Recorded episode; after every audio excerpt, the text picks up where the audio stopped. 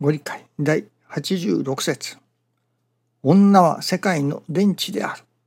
世界の電池を肥やしておかねば尊いものができぬ。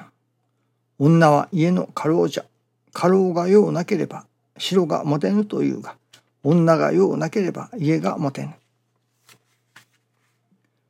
素直にこのご理解をいただきたいものです。家を治め栄えさせる土台は家庭の主婦の心一つ。世界の真の平和を築くも壊すも世の女性の心がけ一つ。世の女性の方々が本気で知かっこ心を肥やすことに精進するならば、家は治まり国は栄えることでしょう。しかしながら最近の女性は知を肥やすことを忘れて、目に見える枝葉だけにとらわれた賢しい人が多くなったように思いますね。恐るべし恐るべしですね。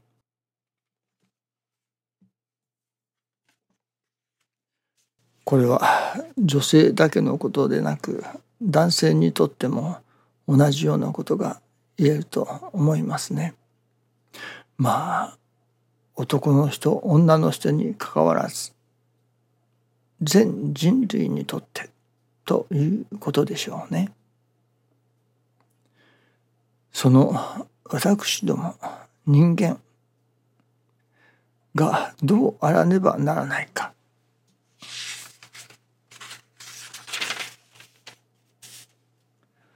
まあ男の人にしかできないこと、女の人にしかできないこともあるわけですから、それぞれの役割分担というものもありましょうけれども、中には共通の何と言いますかね、ここは男の人でも女の人でも誰でもできるという部分もあるわけですね。なるほど、男女同権とかいうことを言われますけれども、その権利ということにおいては同じかもしれませんけれども、そのことができるかできないかという、いわゆる実行可能不可能ということにおいては、明らかにできることとできないことに分かれる。いやむしろできることできないことというよりか、その役割役割分担とでもいうものかもしれませんね。男の人にそれを求めても無理だというものがあるわけです。女の人ならこれができると。女の人にこのことを求めても無理だ。男の人ならこれができるということもあるわけですけれども、そういうものはまあそれはそれとして確かなこととして認めないば認めねばなりませんね。そこまで否定する必要はないですね。いやむしろ否定してはいけない。そのことは違いはあるとして、その違いを認めた上で共通のところをまた求めていくということがいるのでしょうね。今朝はまあ面白いというのか、ちょっと変わったお夢の内容でしたが、その内容を考えさせていただくと、いわゆる私どもが神様というものは全知全能だ、いわゆるオールマイティだと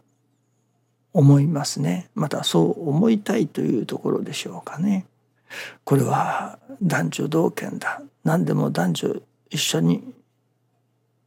しなくちゃいけないといったようなことに似たようなところがあるのかもしれません。その神様は全知全能だ、何でもできられる神様だと。ところが今朝いただきますのはそうではないと。神様にもできないところが終わりになると。神様とても全知全能ではない、いわゆるオールマイティではないのだというようなことなのですね。なるほど、もし神様が全知全能で終わりになるならば、オールマイティで終わりになるならば、いわゆる取り次ぎ者というものは必要ないわけです。何でもかでも神様がなさればそれで良いわけですけれども、そうもいかないと。どこが神様ができられないか、その一つは今朝教えていただきますのは、人間の考え違いだと、人間の思い違いだと。この人間の考え違いを正していくというのは、まあ並大抵のことでは難しいということのようですね。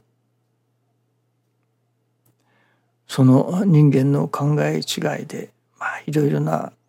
まあ、不幸が起こるというのではありませんけれども、いろいろな、まあ、出来事も起こってくる。まあ、とにかく人間が考え違いをしておるということなのですね。その人間の考え違い、思い違いを正していく。それが取り次ぎ者の一つの役目でもあるというわけですね。神様でもなかなか難しい。そこを取り次ぎ者が手伝わせていただいて、何と言いましょうかね、神様の願いに沿っていく。